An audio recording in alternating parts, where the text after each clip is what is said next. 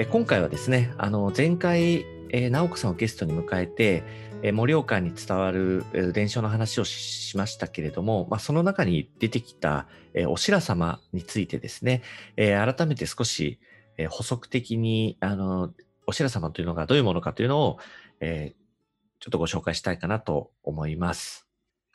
はい。で、お白様っていうのは、東北地方に伝わる伝承なんですけども、うん、主に岩手県とか青森県とかでね、と今もまあ盛んに、まあ、伝えられているということで親しまれてるんですけども、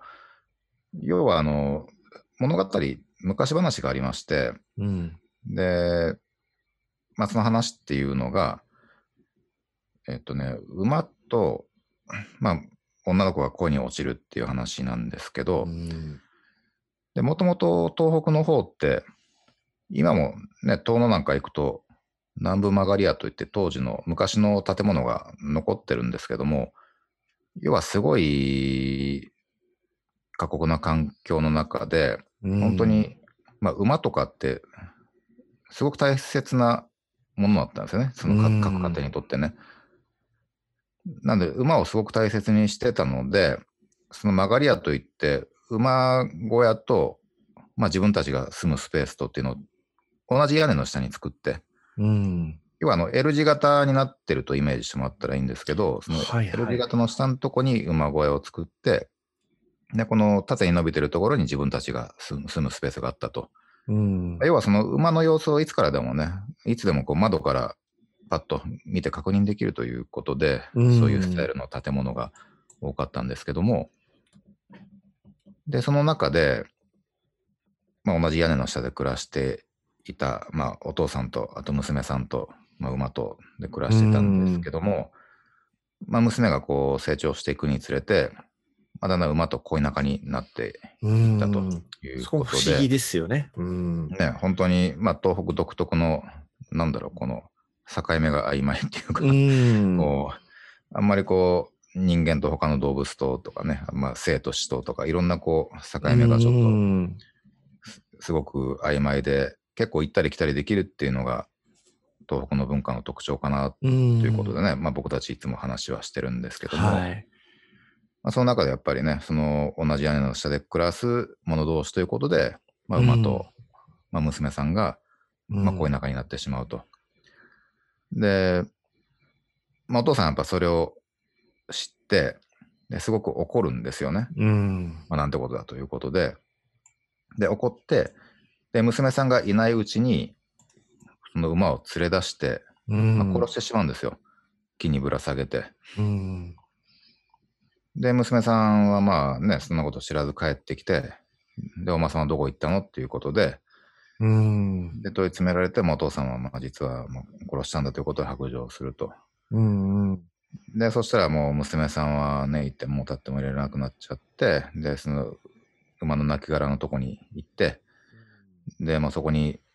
もう抱きついて、もうね、ずっと、まあ嘆き悲しむということで、その光景を見たお父さんまたさらに怒っちゃって、で、その馬のね、亡骸の首を今度切り落とす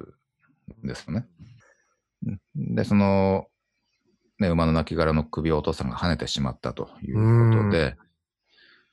で、そしたらこの跳ねた首がね、ふわっとこう天に昇っていったんですって。で、そしたらとっさに娘さんがその首に飛びついて、で、一緒に、まあ、天に昇っていきましたという話なんですよね。で、まあ、これ、でね、その娘さんがいなくなったことによってすごいお父さんは自分のやったことを嘆き悲しんでっていうことで、うん、まあ後日夢枕にやっぱ娘さんが現れてが、まあ、何月何日の日にこの自分の家の土間になんか蚕が出てくるからそれを育てなさいみたいなことを夢枕で告げて、で、お父さんは言われた通りにね、その蚕を育てていくんですけども、そしたらそれがすごく繁殖していって、で、やがてその養産業がね、その村の基盤の産業となっていくっていう、まあ大体そこまでが一つのお話として、まあ地方地方によっていろいろちょっと微妙に違ったりとかね、はい、っていうことはあるようなんですけども、まあそういったことから、そのお白様っていうのは、その、亡くなった娘さんと大間さんの、まあ、についで一組の神様としてこう崇められていて、で、まあ、蚕ですね、養蚕業の神様としてだったりとか、あとそうやって繁栄をもたらしてくれるので、まあ、家を守ってくれる神様だったりとかっていうことで、まあ、東北の民間信仰の、まあ、代表的な神様として知られているということですね。なん、なんかあれなんですよね、もともとなんか似たような話も中国の方にもあったんですよね、ね確かね。結構、ね、アジア全般にひょっとしたらそういう話は伝わってるのかなとは思いますけども、まあ、どこが、ね、発祥かっていうのはちょっとなかなか分かりにくいところあるんですけど、えー、でも、まあ、日本だとやっぱ東北のね、この辺りが、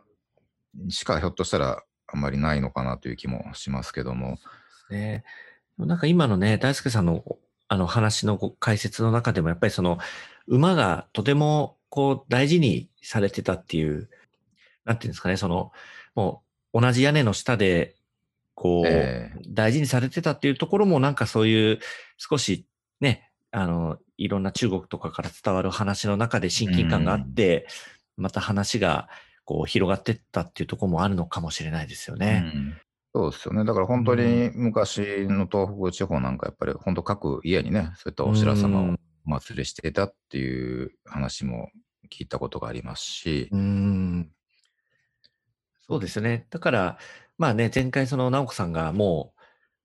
う、なんていうんですかね、あの、当たり前のようにというか、もう普通な感じで、その、ね、その、遠の物語に出てきましたよって言ったら、いや、ありますよ、なんていう、こう、もう日常的にこう、あるという話も、なんか僕にとっては驚きというか。なかなかね、本当僕らも本の中の、というかね、遠の物語を読んでなかったら、おそらく知ることもなかったかなとは 思うような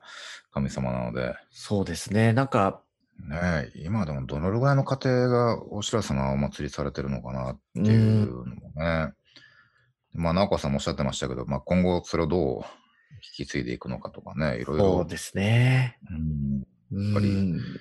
なかなかお祭りするとこも少なくなってきてるのかなという気もしますし。そうですね。うん、伝統的な文化っていうのも大事にしていきたいなとは